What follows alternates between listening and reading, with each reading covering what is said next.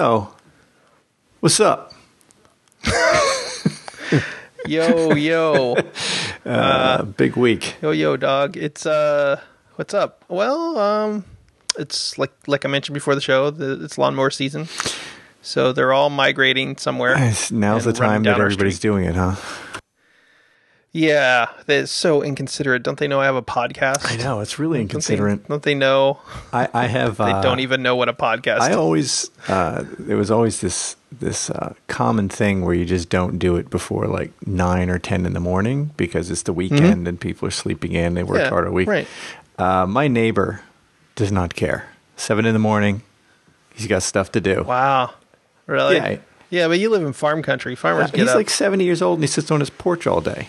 Like he doesn't need to mow now. he's got he's got plans. You know, the porch isn't going to sit on itself. yeah, that's a good point. He's got plans. Oh, I'd forgotten about that. That's it. No, he's not going to wait around, waste the remaining years he has of his life waiting for you to yeah, wake I up. guess you're right. I should probably uh, not be No, so angry about it. I get it. I uh, so you know I get up super early, it does kill me that I could be doing something productive like lo- mowing my lawn at six a.m. Well, and when I do get up early, it would be nice to just get it out of the way. Plus, it's cooler in the morning, et cetera, et cetera. I get it, yeah, but still. But you would be a terrible, terrible human for doing that. and this guy is, I'm So- pretty sure. That's why I read and dink around on the internet. And Yeah, you send me some very won't wake anybody up. strange and uh, esoteric, like coding things at like I just six in the morning. Uh, strange technical things you've discovered, or it, I, Yeah, yeah. Well, how do you spend your mornings? I'm looking up Python edge Yeah. cases. What are you Uh, doing? Sleeping? Yeah. Uh, Wasting my life There's that. sleeping. What a waste. I'm just sitting there waiting for my kid to get up so I can have an excuse to watch cartoons and not be a weirdo. that's, I guess, kind of inspiring in a way. Um, you know what also seems to be kind of inspiring? Hmm. Um, this bottle of beer that you sent me. It's, it's, Oh, it's inspiring me to drink it. All right. So this is a saison from one of my favorite weirdo breweries. Uh, weirdo, Weirdo in that they make a lot of there, or- unusual beers. Oh, okay. I don't go there as much as I would like. Night Shift Brewing. Yeah, so tell me about this, because We- I we've don't know- co- uh, I think we did a night shift beer at one I point. don't remember doing Um, a night shift beer. I don't know. Maybe we did. It is a ty- what I would call now it's a microbrewery. Before it was a nano brewery. It was uh, you know there's this weird distinction about nano brewery is almost like they're brewing like you would as a home brewer, and they're just happen happen to be bottling in it and selling it.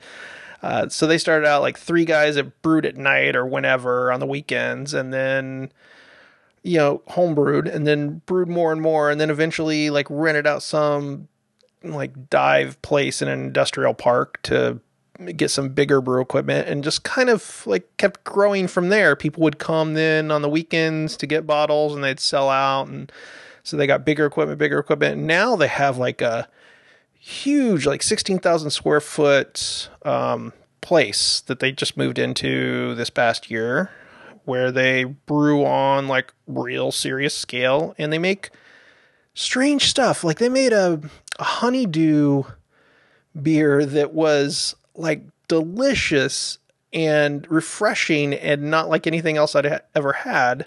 This is a saison that I can't wait to taste. I've never had it before. That is brewed with pink peppercorns and orange peel. And honestly, that sounds awesome yeah, for a it saison. sounds really cool. Um, it smelled awesome when I opened the bottle, like very kind of fresh and yeasty. Um, yeah, these guys sound like they're maybe the the Massachusetts equivalent of Tired Hands, which is where I'm hoping to go this afternoon or late evening uh, for dinner or to try. or, or tired hands is the Pennsylvania Correct. equivalent of shift. it could be that too. Yeah, in my experience, that's uh, how I'm viewing it, though. People that like beer, they like to do interesting Yeah, things. they like to Yeah. make weird beers um, and see what works. And, and they don't make weird like I would say there's only been a couple beers that I was like, oh yeah, nice experiment, good to try once, I'll never have again. Most of their beers are really tasty, and I would totally have them again. They don't necessarily carry them all all the time, but you would like they do a bunch of sours. Mm-hmm. Sounds Um, They good. rotate. They have a barrel society where they do all this special barrel aging stuff. And you can you can join to get those beers. You can't really go in and just buy them. You have to join their barrel club. Um, they have a bunch of like different funky beers that they do that are interesting and different, like a f- funked porter. Never had that. Sounds pretty that interesting. sounds interesting. So is this these guys don't distribute anywhere outside of Massachusetts? I would imagine. Uh, I don't think they do yet, but again, they got the new larger facility that also has a, like a brew pub inside of it, and they're really friendly. If you could go there on the weekends, those are the guys that are working. Like they do all the stuff. Well, I think that's what's kind of cool, and we actually went to a few of those places in Asheville um, as well. You know, places that just that that place called Fonta Flora, which just looked like a tiny kind of neighborhoody bar that had some very strange beers that were made by the people who started the place and worked there, and they do all the brewing there. And I thought that was kind of a cool thing, and and that is similar to uh, the whole tired hands thing as well, where they were small and they made some strange beer and it clicked with people. And, uh, you know, they started expanding. That We were going to go to their big, they opened a big, uh, not a facility, but I guess it's, it's a bigger brew pub, um, much better seating. Um, and we're going to see how that goes today and, and see how they So branched let, out. let, let's let's try this. yeah, it's killing boy. me smelling this. Oh man, it smells great up front. There's a lot of lemon. Yeah, lemon. I'm smelling that big time.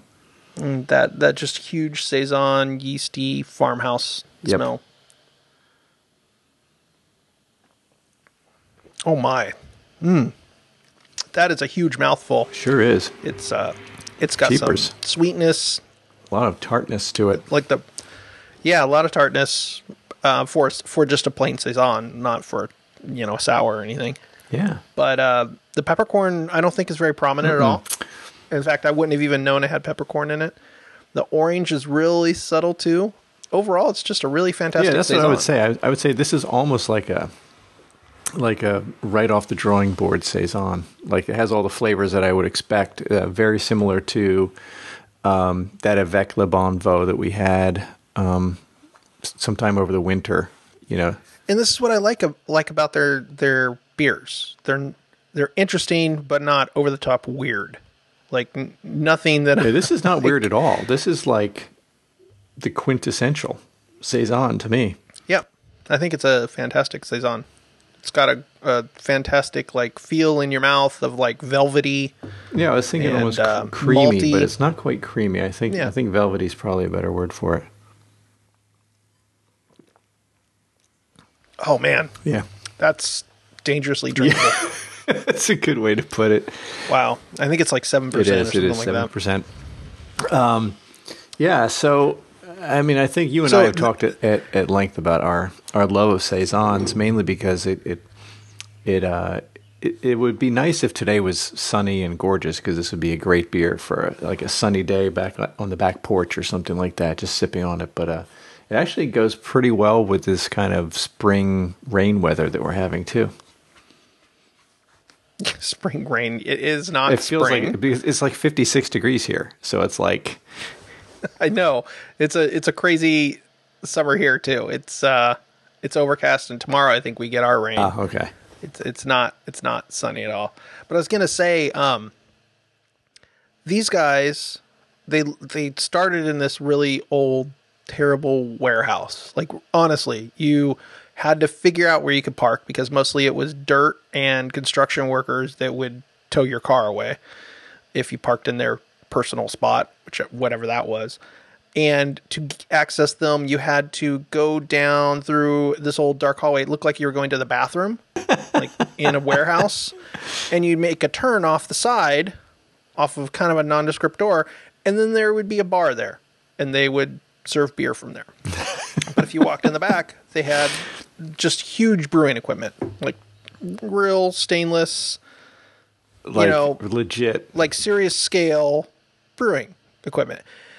Then I think they got some investment money, but they had also they also saw the writing on the wall that uh, they were going to have to move out of that spot because there was a bunch of apartments being built. There's a casino going to be built not too far away, and I think they're going to build a highway through there.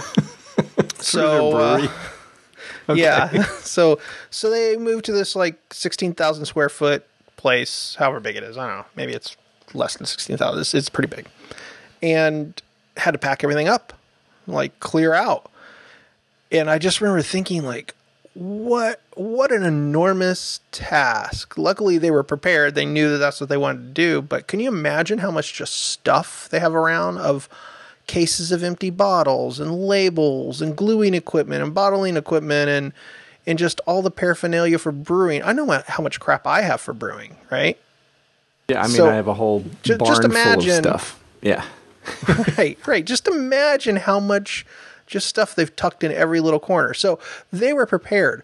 There was a brewery right next to them called Idle Hands, that uh, literally right next to them. Like you walked instead of turning left down a door, you kind of went straight, and you were in another place that looked like may have been a bathroom at one point. Uh, that they expanded to become like a brewing Let's facility. Hope it wasn't a bathroom. so I, this was the sketchiest. I really thought I had the wrong address first time I went.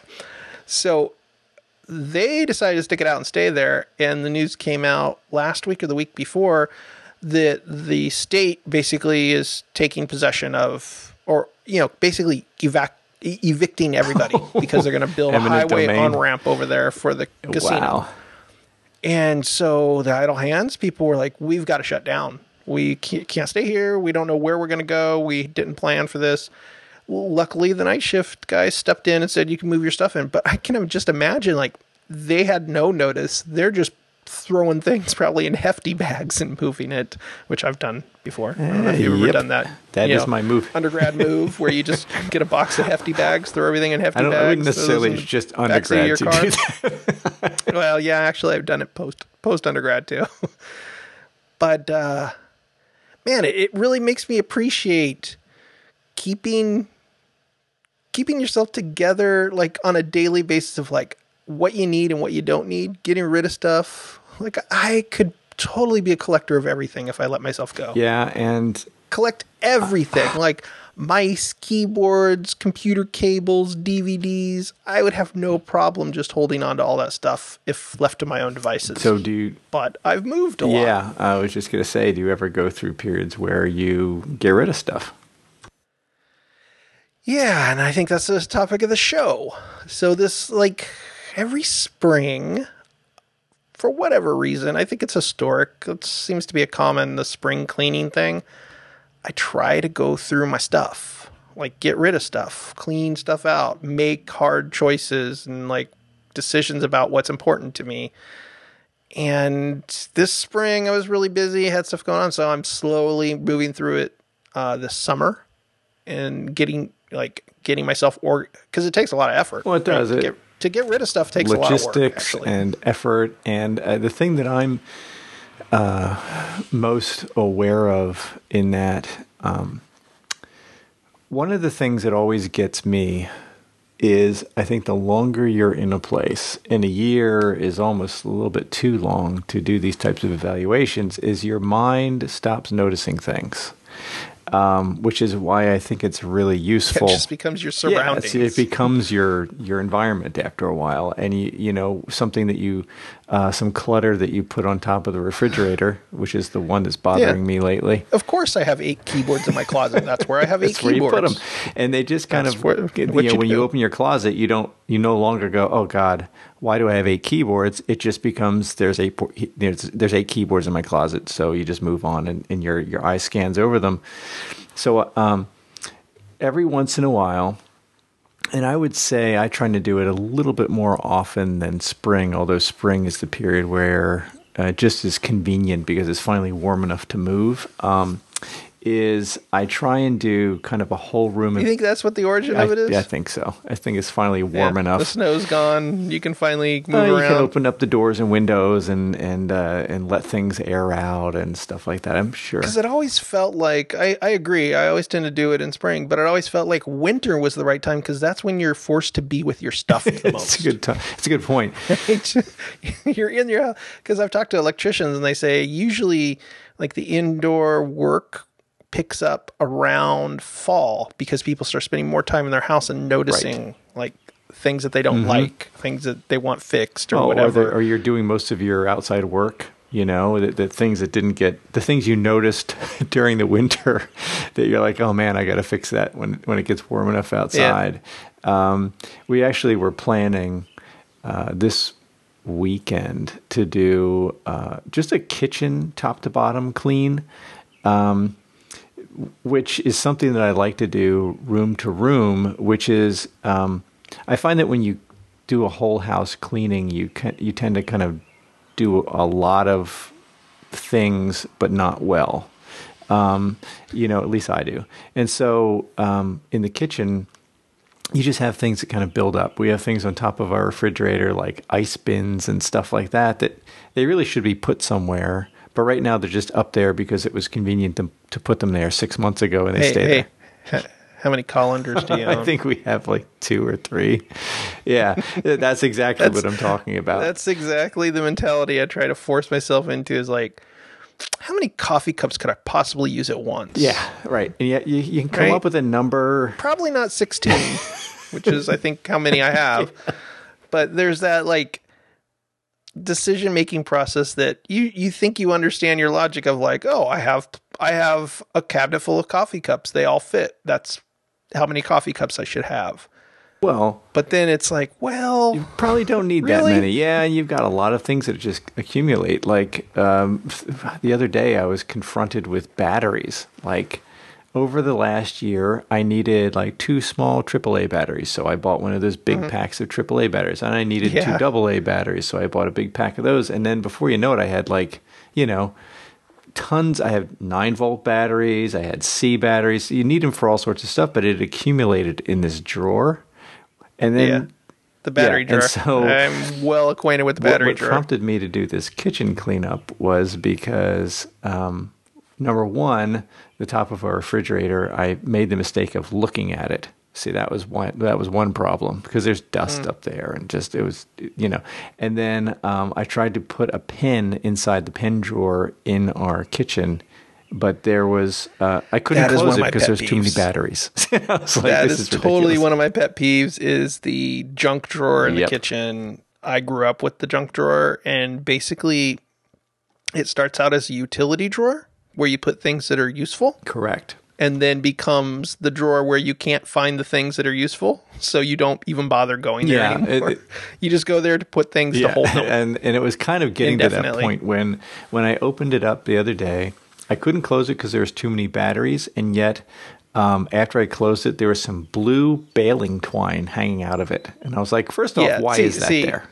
What is going on? Why are we saving two feet of baling I know twine? exactly what you're talking Um, about. So I, it, I just, I was just thinking to myself, Why is it in the kitchen? Why is it in the kitchen? Why It's- do we have it? to begin with, What- just throw it away. Why are we saving it? Yeah. So I think, um, you know, I've been known to open that drawer and dump it out like completely just dump it the whole thing. because I, I have zero tolerance for the, specifically that. Well, the thing that's frustrating the- is I kept it so neat for so long. So again, when we back up a little bit, we were talking about uh, you know kind of spring cleaning or a thorough cleaning or a thorough organization. The Yeah, purge. We're kind of lucky in a sense that we have moved pretty frequently over the last four years, five years.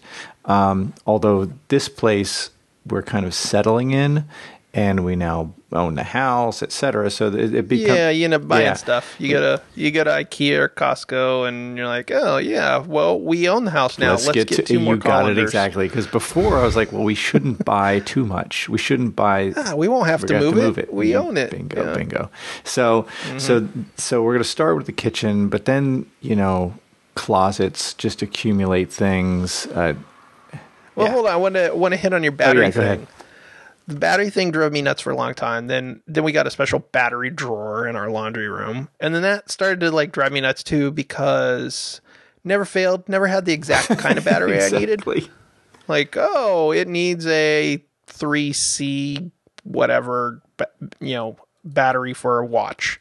Like, of course I won't have that. And then it needs a C battery. Oh, I have a C battery. No, what you have is three D batteries.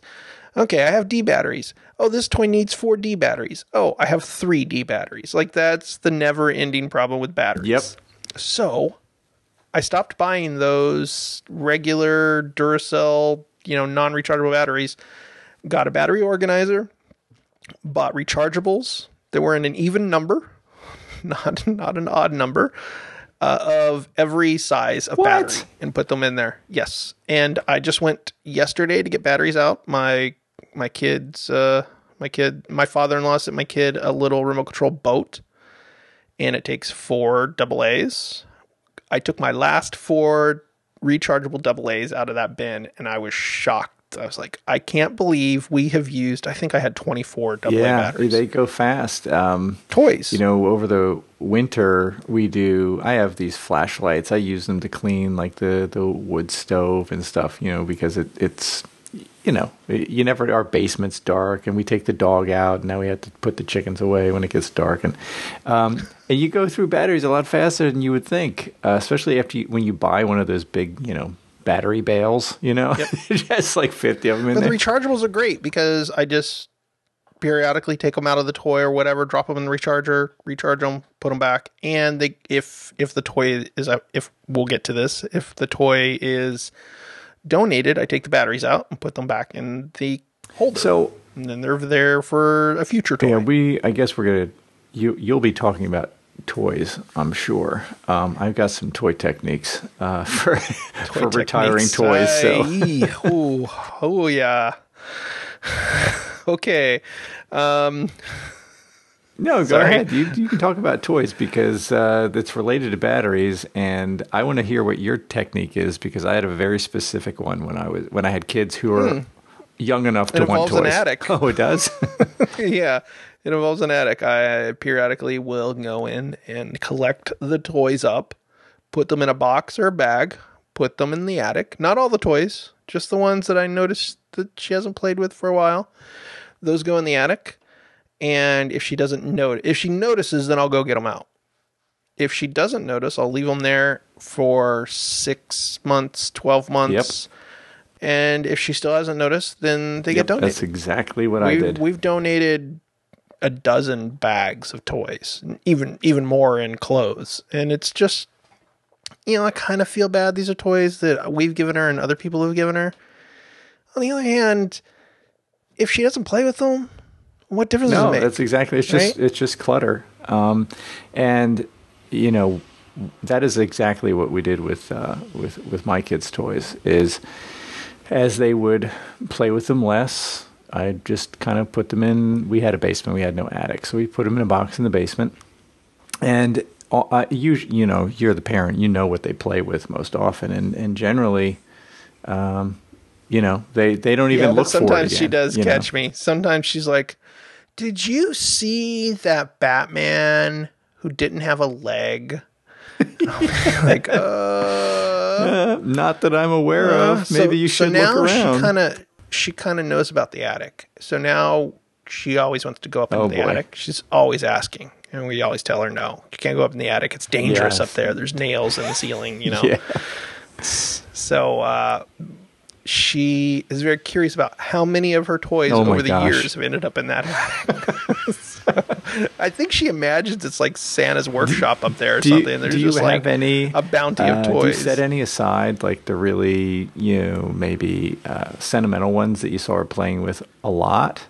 not toys. We have other sentimental things like clothes. We we will save a certain pair of overalls when she when she was a baby or something like that.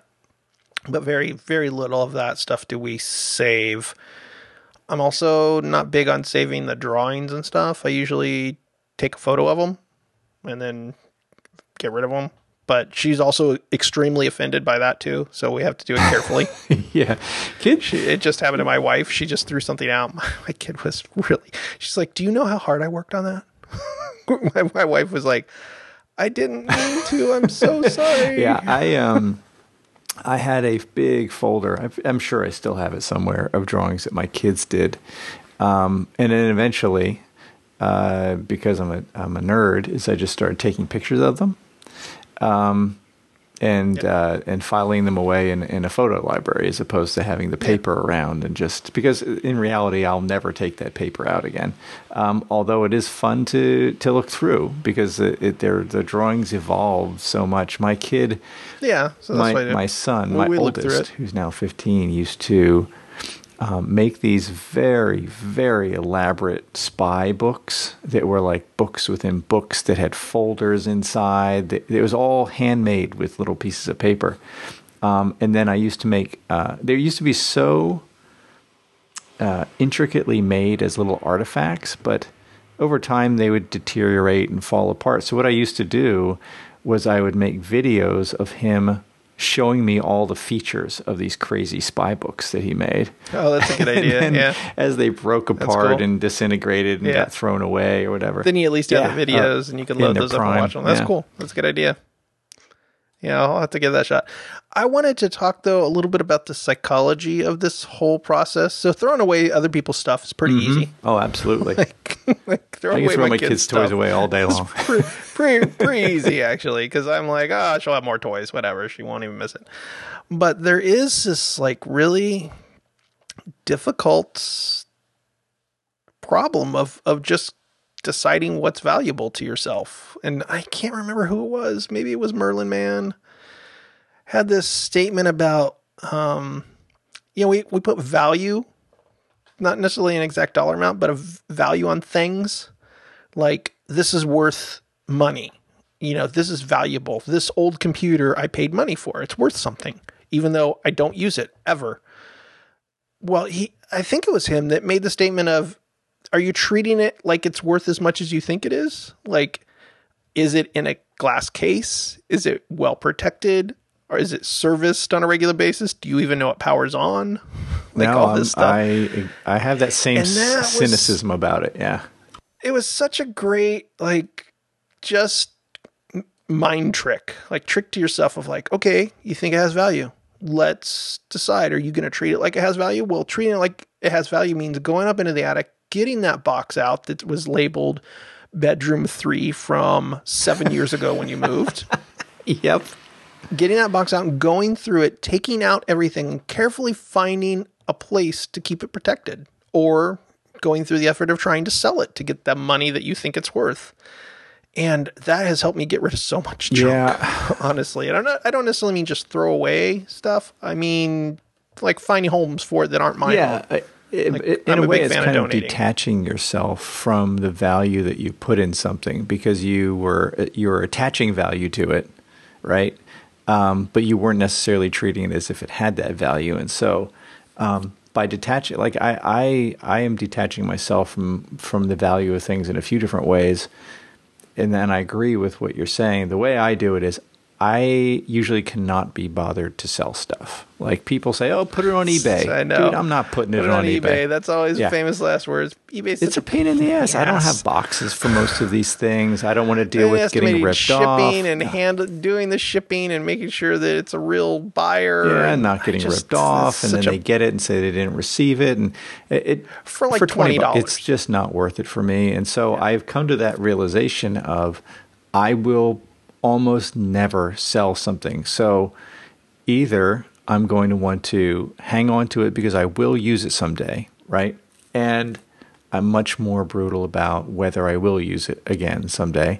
And then, uh, the, you know, conversely, it's if I don't see myself using this again because it's been replaced by something new or something better, or I just have lost interest in that thing, get rid of it. Like there's no point to keeping it.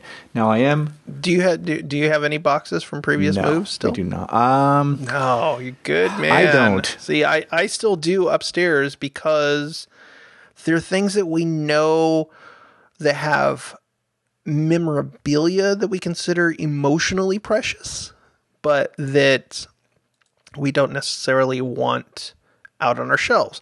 And then there's I also have like weird stuff of like, oh, uh, letters from my first girlfriend. like, wh- what am I going to do with Yep. that crap? Like, am I going to put it in a frame on a shelf? Like, probably not. My wife probably wouldn't be super thrilled with that. And to be honest, I actually don't care. Right. But then the act of throwing it away feels like you're wiping that piece, like the Spotless Mind. Remember that? You No, ever see that movie?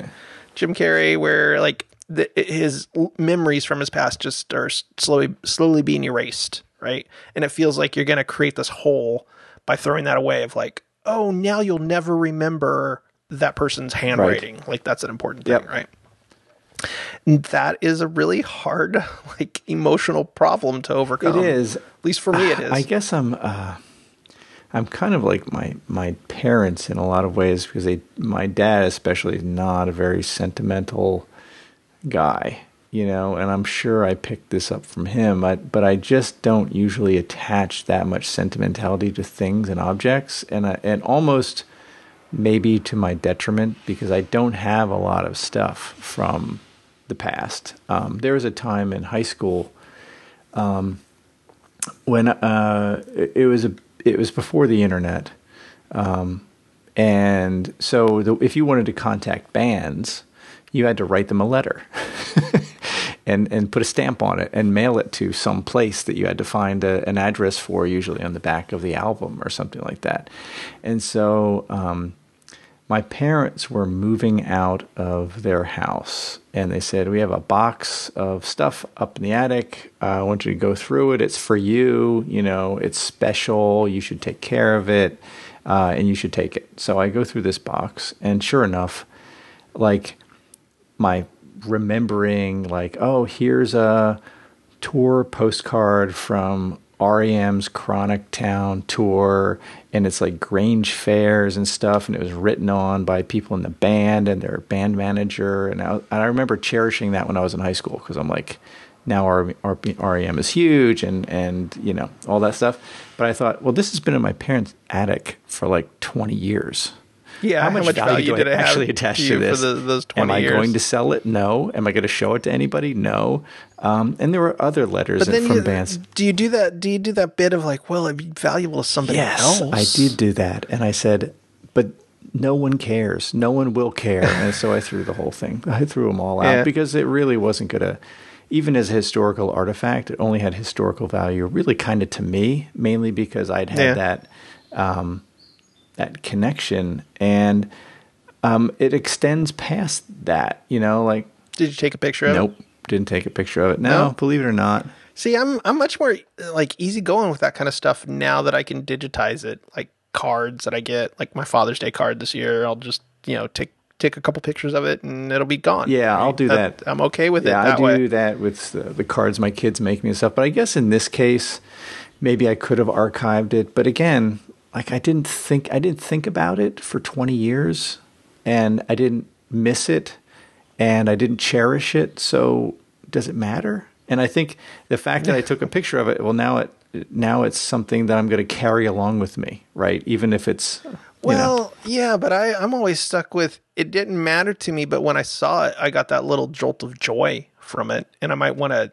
I might want to artificially juice myself like that again someday of like, hey, let's look through these old memories and remind ourselves because we don't have perfect recall, remind ourselves of that time. And then you, you know, start reminiscing. So they're, they're like trigger objects, totems. yeah, I, have a lot of really mixed feelings about stuff like Yeah. that because I feel I'm not saying Yeah. that's a good that's a good thing or bad thing, but those are definitely the kinds of thoughts that go through my head. You know, the one I have a real problem with is books. Mm. Getting rid of books because I f- I have just grown to feel like books have their own intrinsic value outside of what I can assign to them. Like it's a book, it's a thing, it's knowledge, it's you know substantial material, and for a long time that's been very very difficult for me to just get rid of books whether i was donating or throwing away. Heck i just got rid of a book about panther for the mac Oh, really? why did i have a book about troubleshooting panther for so Yeah. long like i should have got to the next os and dumped Yep. that book but i didn't i held on to it because it was like five inches thick and filled with useful information and i was like oh well that probably has some command that i could use later on a different operating system and, Mm. Yeah. and eventually i was like it's all available Yeah, on the you internet wised up and, and chucked it. Yeah, my but I, ha- I have tens of thousands of dollars worth of chemistry books. See, there I go, assigning yes, you've assigned value, value to them. to it. They're in my attic. No one has looked at them in seven years, but I just I feel like throwing them out or donating to a public library is such a waste because they were monumentally expensive technical books and it feels like I just it, like it was just a waste, but I know I need to do it. And my plan is this summer they're all coming down out of the attic, being organized by somebody, maybe me, and then donated.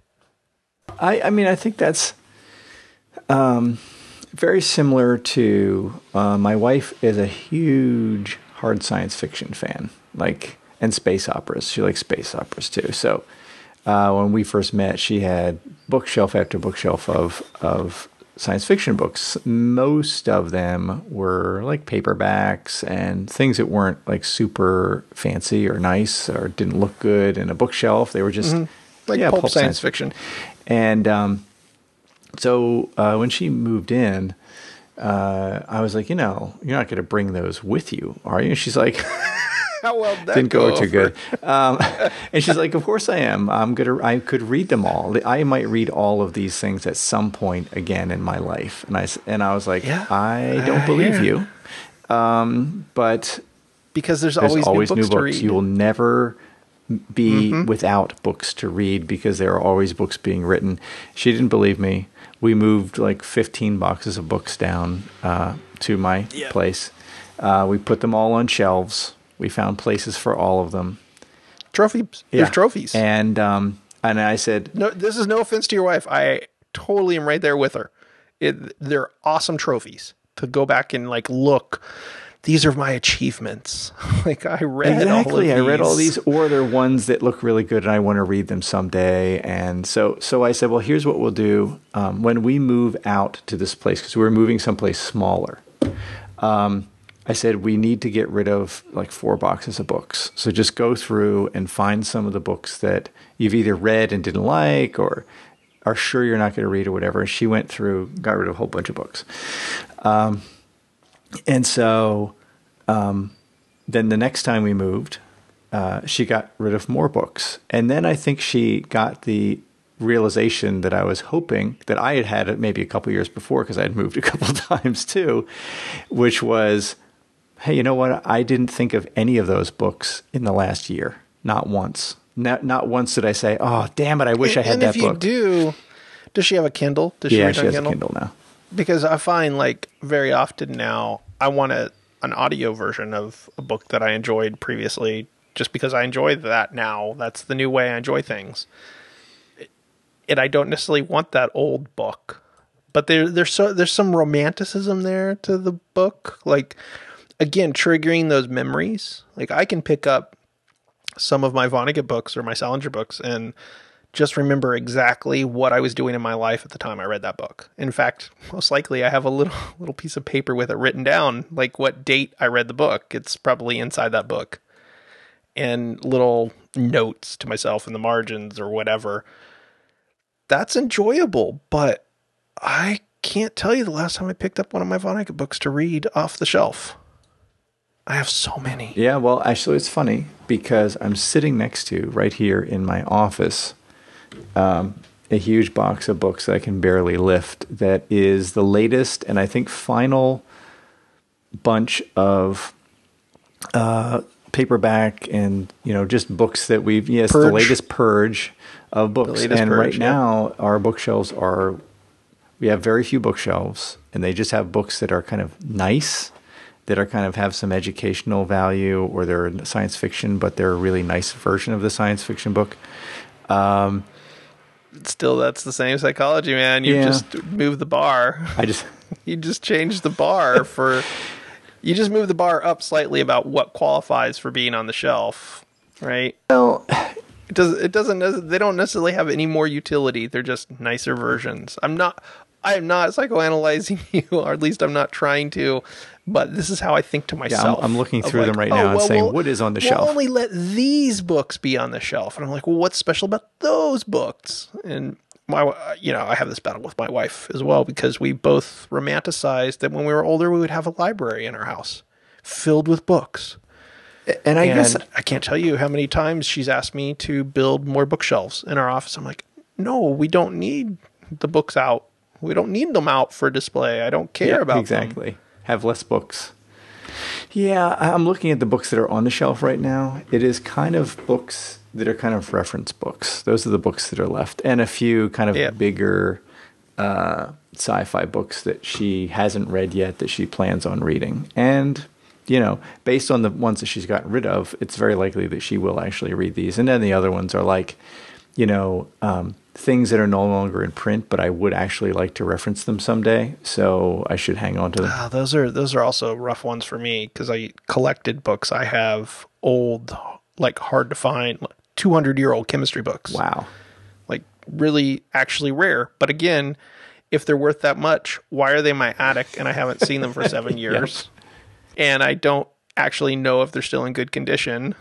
Like I don't really know if they're they they still have any value to them. Maybe uh, a rat has shredded them to use for a nest. like I have no idea. You should you should definitely sell them on eBay and recoup all that value. Oh yeah, I'll totally get right on the eBay experience. Wow.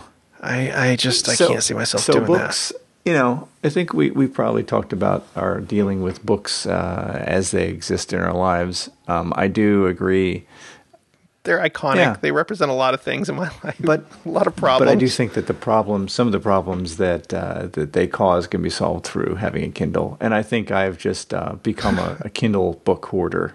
Uh, and actually, Yeah. looking through my Audible books, I could very likely be a an Audible Uh, book hoarder. now. digital hoarding's a whole nother aspect I wanted to ask you about. But I had a couple questions for you about the uh, tangentially re- related to the kitchen. Do you do you have like a standalone freezer or like how much stuff is in your freezer right Um, now? That's a good question because we haven't done the kitchen. Uh, uh, we haven't done the kitchen clean out yet, but we do not have a standalone freezer. I have the the beer keezer downstairs, which is is uh, always kind of in a. I'm very sensitive to to the fresh beer uh, conundrum, so we're always kind of going through that stuff. Yeah.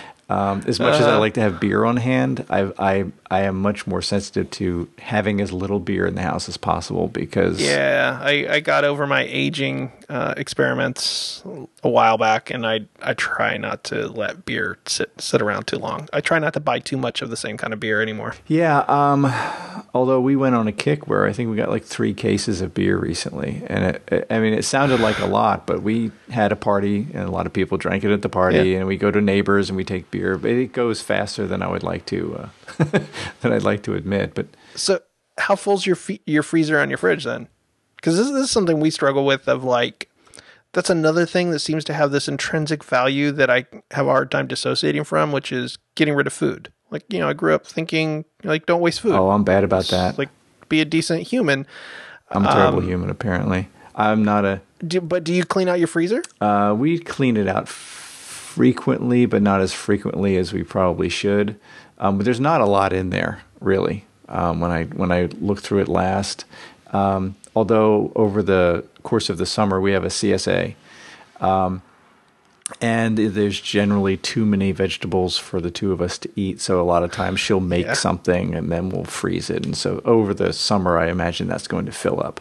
fill it up. Yeah, that's I think that's fairly normal to fill it up over over the course of the summer with fresh things, and then And uh, then uh, then be ready for the winter. That that's that's the ideal. But then cleaning it out during the summer is important to make sure you're not just putting the good stuff in front of the hamburger that from 1995. so Yeah, I mean the hamburger thing is not something I have to deal with a lot. My my son, my youngest son, loves uh, hamburgers, and whenever we have cookout, we we do the uh, we do the hamburger thing.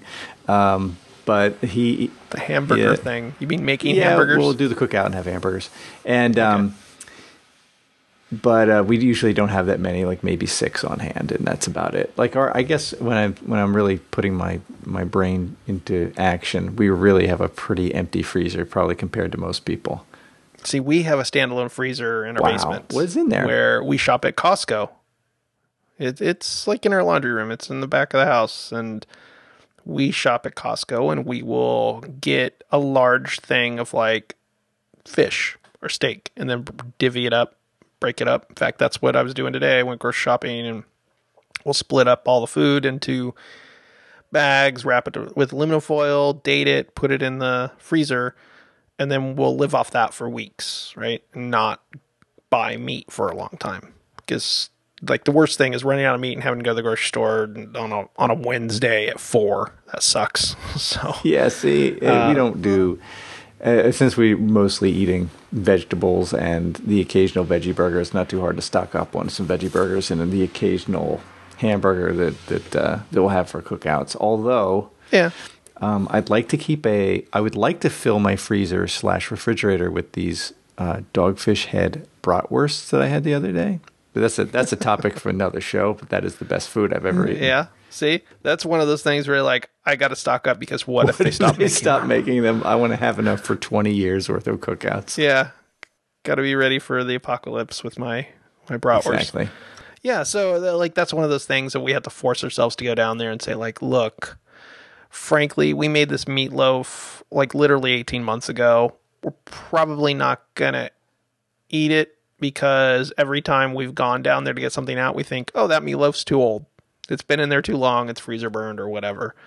So like throwing that out's really difficult to say I spent this time Mm-hmm. Yep. making it, The cost, cooking it, you know, yeah, it, Yep it's um, and it's food. Like throwing out food seems terrible, but on the other hand, just storing it and wasting electricity to keep it frozen seems terrible too. I'm like a like a you know freezing freezing it for a future generation or something. so is that part of your uh your spring clean? Is is it's is on it my really? list. Yeah.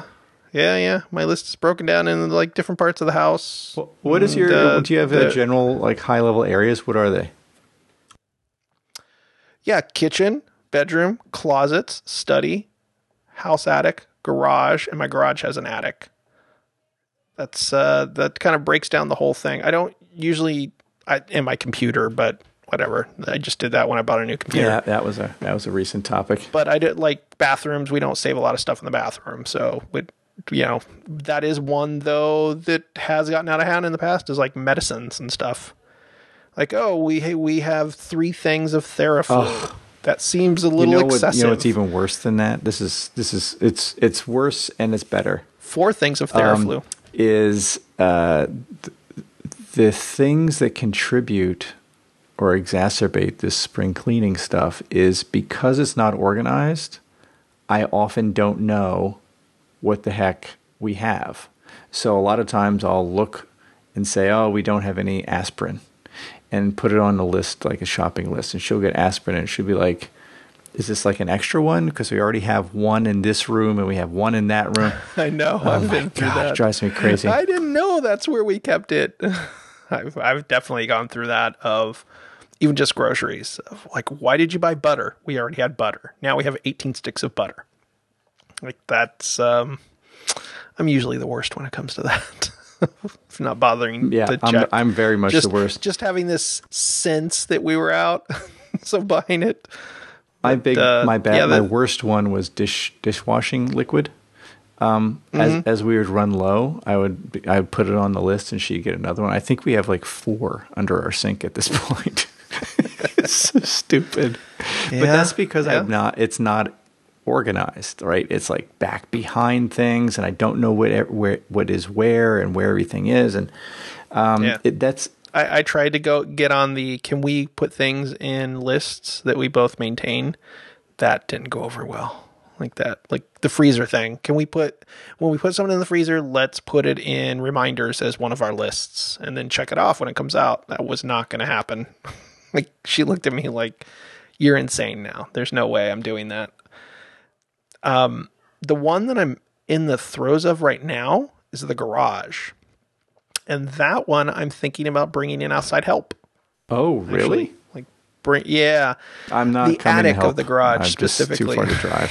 Hey, I got good beer. I just got a just keg sent of it to me, so- or I just got a keg of dirt Oh wolf. my gosh.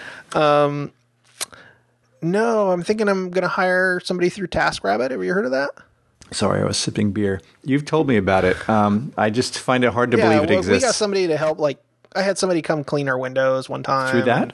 Did that through TaskRabbit. Yeah, that's pretty good service. Basically, you write up what your job is, how much you're willing to pay, and you post it out. And it's like a almost like a bid. You're saying, "Here's my job. If you want it, contact me."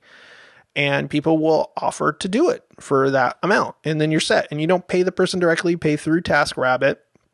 So it kind of you know separates the whole money exchange piece and at least the the people I've worked with have been pretty credible. You get to see who they are, like their their yeah, history that was on what I was wondering. Like, TaskRabbit. how does that work? Yep. Yeah, it's not like Craigslist, right? It's not like randos contacting you saying, "Hey, I'll do this for twenty bucks or Yeah. meth." You know, it's it's really it's it's really like you get to see their history on the site and things like that, and their ratings and from other people, whatever. And I've met really awesome people through it. Like uh, we have a girl that periodically will come to help just like clean, right? Because my wife's in school. We both work full time. We have a kid, and like every couple weeks or something, somebody will come and like mop the floors for us. So it makes my wife feel good. Uh, we don't have time to do it th- on that regular basis, and she likes that the floors are clean. So cool, and it doesn't cost that much.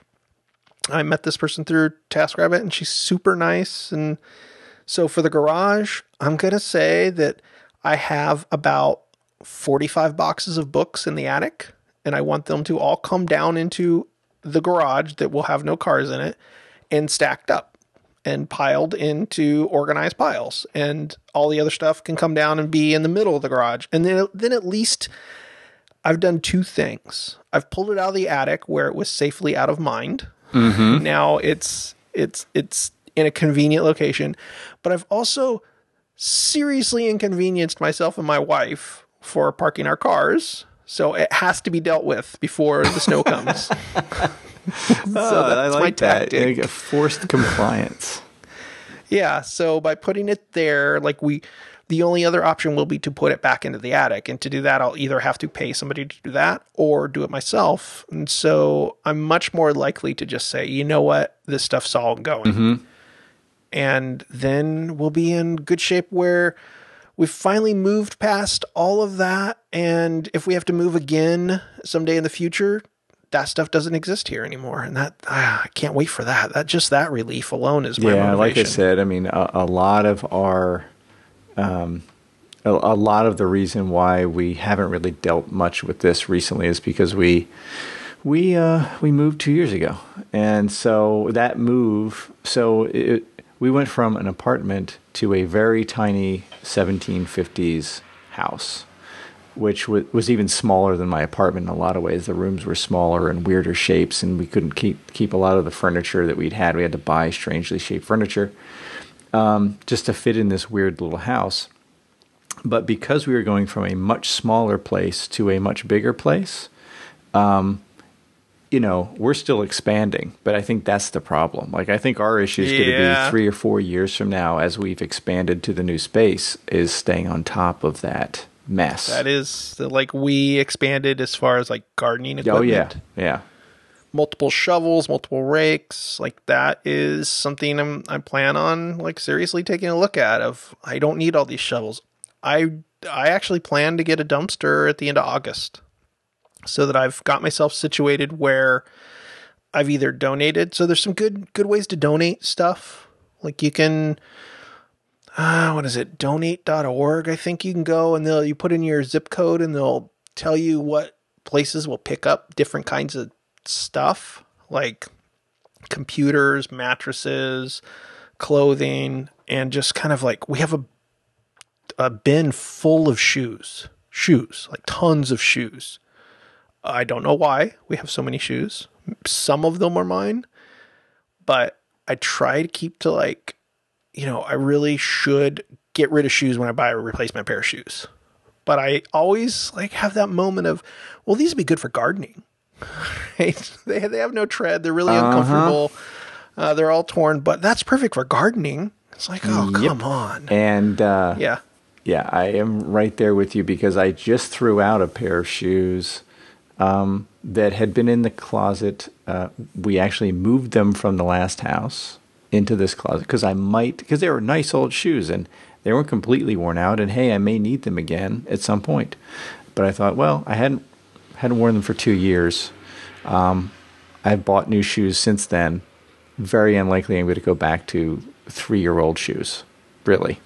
Um, that were the reason they were replaced is because they were worn out. So why would I go back to wearing them? Yet they were they were getting Yeah. tripped over in the closet pretty much on the morning basis. Coats. Yeah. Clothes. That's a big one for me too because my weight fluctuates. Like I will go up or down a couple pant sizes pretty easily, especially during the summer when I'm doing a lot of gardening and stuff like that. Like and I just get in this thing of like, ah, oh, I'll save these jeans. Yeah, I can't possibly put them on now without medical assistance. A winch. But, you know, someday I'll lose the weight. And I did this for years. And there were times when I lost a significant amount of weight. Like, I think in grad school, I went through a point where I lost like 100 pounds. Right. And the thing that I learned from that was I don't want the old clothes. Yeah, exactly. when you lose a lot you of weight, you want to buy you new, clothes. clothes. Exactly. Yeah, I actually Yeah. um So, you know, I, I hate shopping, right? So I almost have a, a, a forced spring cleaning on clothes, but it's not every spring. It's about every six years. And this is, you know, an admission here is that I don't buy many clothes. And I buy a few things, like six of each thing pants, shirts, you know, and then I wear them until they fall apart and then I buy Yeah. new ones. And so, unfortunately for me, um, I'd say over the winter, um, I was in my office and I went to point at something on a monitor and I hear this ripping sound and my entire uh, elbow on the sleeve of my shirt had been ripped out because the, the, the well, Yeah. that one's done. exactly. I said, and so the cycle's beginning, and and then the next week another elbow torn out, and then you know, and then I. How many how many ties do you have? I don't wear ties, so I have one tie, You, so you don't own one any? tie. Okay. Yeah, I I recently emptied my tie drawer, donated them all. My wife's like, "Are you sure? What if suddenly you have to start wearing a tie for your job?" I'm like, "I'll get a new job." Like I don't want to Uh, wear neither. ties. So uh, so then my cycle then is get rid of all the things that are on their way out, and we have a big bag of things to donate. And we have a big bag of things that are too threadbare to really be worth anything. They Yeah. get turned into rags or whatever. And then I bought. I basically I actually went very very Steve Jobs this this time, which was I found I did a little bit of picking and choosing here and there of the kind of pants that I was that I liked for work and pants that I liked outside of work. And I bought like three of each kind or four of each kind, and then I bought some. Sh- I found the shirts that I liked. I haven't bought multiple copies of that. My plan is to just always have the same thing and just always wear the same thing because nobody notices. And even if they did, I wouldn't care if they noticed.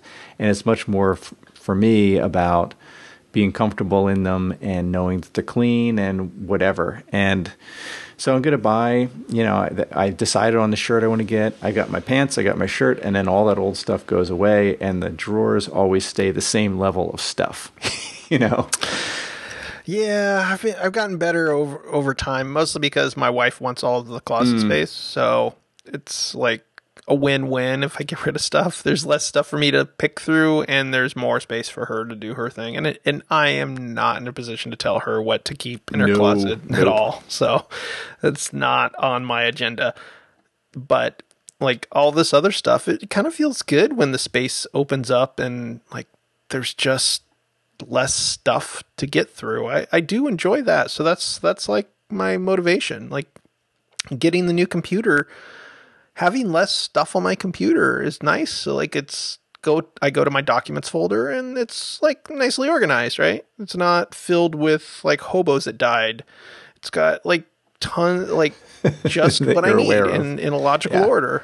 No, I'm Right. right there with you. So- um, yeah, so the clothes thing is something that I was very. Uh, it's a, it's a painful subject because I just hate buying clothes and looking for clothes and dealing with clothes at all. Well, so, yeah, I, I actually don't like buying clothes now. I did when I lost 100 pounds. That was fun. But, uh, you know, gaining gaining most of that back, I no longer enjoy the shopping experience. I mostly just am a utilitarian. Like, it's hot, I want shorts. It's it's cold, I want jeans. Like, that's yeah, how I I actually don't have any jeans anymore.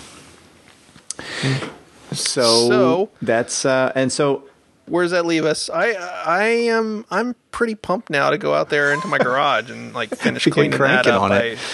I, like I'm I'm pretty ja- I seriously made a huge dent, got rid of a ton of stuff, and uh, the next sensitive part is going to be get- getting rid of my kid's old big wheel that she Uh, never rides.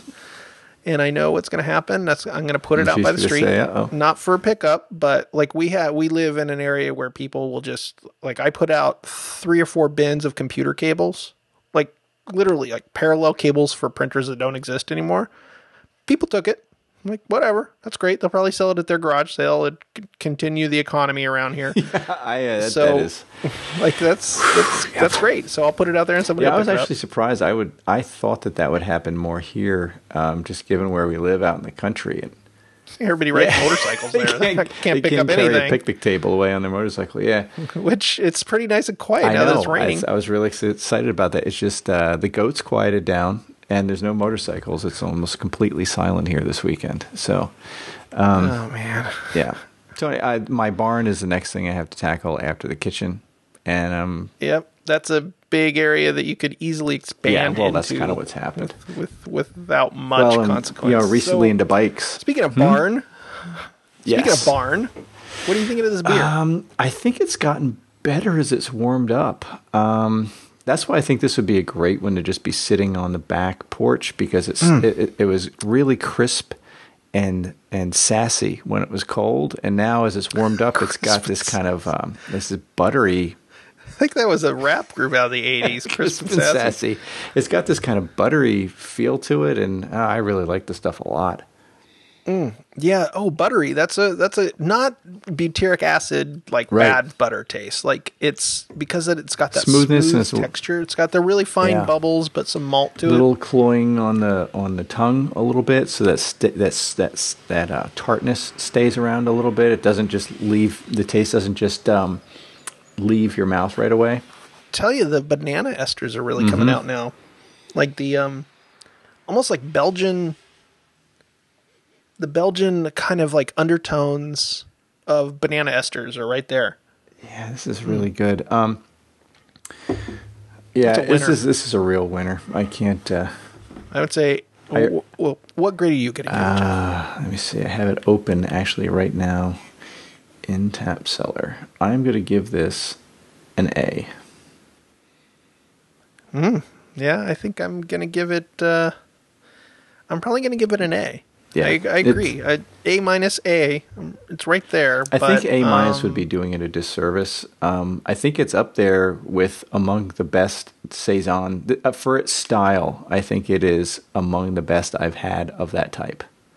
It's not my the best beer I've ever had, so it's just an A. But of the, and I love saisons. Um, you know, there's a there's a place around here called McKenzie's that is uh, famous for the saisons, and it, it's they've won gold medals and all that stuff. This is at least as good as theirs. Um, this is really, really, really good. You're welcome.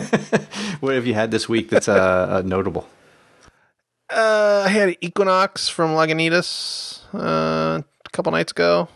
That was pretty good. But again, I got that keg of Dirt Wolf. That's mostly like when I'm out working in the garden or whatever. I'll be sipping on Yeah, a I have Wolf. not had too many crazy things. Um, we had uh, Stone Ruination at the local pub. Um, they had that on tap. it's It was a really good. good one. And uh, let me see some of the other ones. And I, I wish I could pull it up in Tap Cellar, but I uh, I wiped it out because we're testing we're testing a new version today. Yeah. Um, Uh-huh. What else did we have this week? We had. Um, I've been drinking the Dark Horse uh, Crooked Tree, not the, the double Crooked Tree that we had before, but uh, Yeah. I, I got a case of the Crooked Tree. such Quite good good stuff. I need to go pick up some of that knee deep now that it's in Massachusetts. Yeah, that's just too busy this week. That. Heading heading to the Science Museum to see the Pixar behind the science of Oh, Pixar that'll be cool. tomorrow. Um, my wife is actually So- out shopping uh, for those Dogfish Head bratwursts that I mentioned. Uh, thank goodness for her. and um, Hopefully, she bought a case. fill our whole freezer with them. And uh, and when she gets back, we're actually planning on going to Tired Hands Brewery. Um, although Nice. it's pouring, absolutely pouring rain right now, so we'll see what happens. Well, maybe it'll be less Yeah, busy. that's what I'm hoping. And there's two locations now, so if one's busy, hopefully the other one will be slightly less so. So we'll we'll do some uh, some poking around. And if you're interested in video games, the new Batman, you should really check it out. Arkham Knight. On your PS4, We'll I will tell you what. I'm waiting for that Nathan Drake it collection. will make you Unchar- uh, the Uncharted thing is going to be really good for you. Yeah, that's that's more of my. I I tried playing the other Batman things, and I, I they got boring their, their level of interest did not uh, parallel their level of difficulty. okay. Let me put it that way. That's how I Well, judge. one of these days- uh, like whether or not I'm going to One of enjoy these days, you can I can actually share my screen. You can watch it and see if it's something you'd be interested in doing. The graphics I can go on YouTube and watch people. I, I'm sure there's a complete walkthrough it'd be of the way game more interesting to see me play it badly. I have the feeling. I don't know. I guess you're right. Um, the graphics see. on it are amazing, though, and it's uh, even my wife, who usually does not care at all, was like, "What is Yeah. happening on your screen?"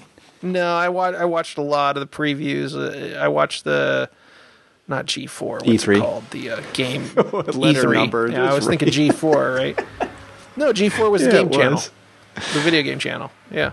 Um, yeah, I watched all the E3 announcements live just because, like, I think we've reached a point of console games where it's less about the console capabilities and more about the art of the games that Yeah, being made. we've kind of hit the point it's where less it like, is- oh, well, we're now using this new shader, so check this out. It's more of like, it's an amazing story that Yeah, looks real, it- like the Nathan Drake stuff. Yeah. the um, Uncharted. What's the game called? Uncharted. Yeah, the new Uncharted, like the preview for that.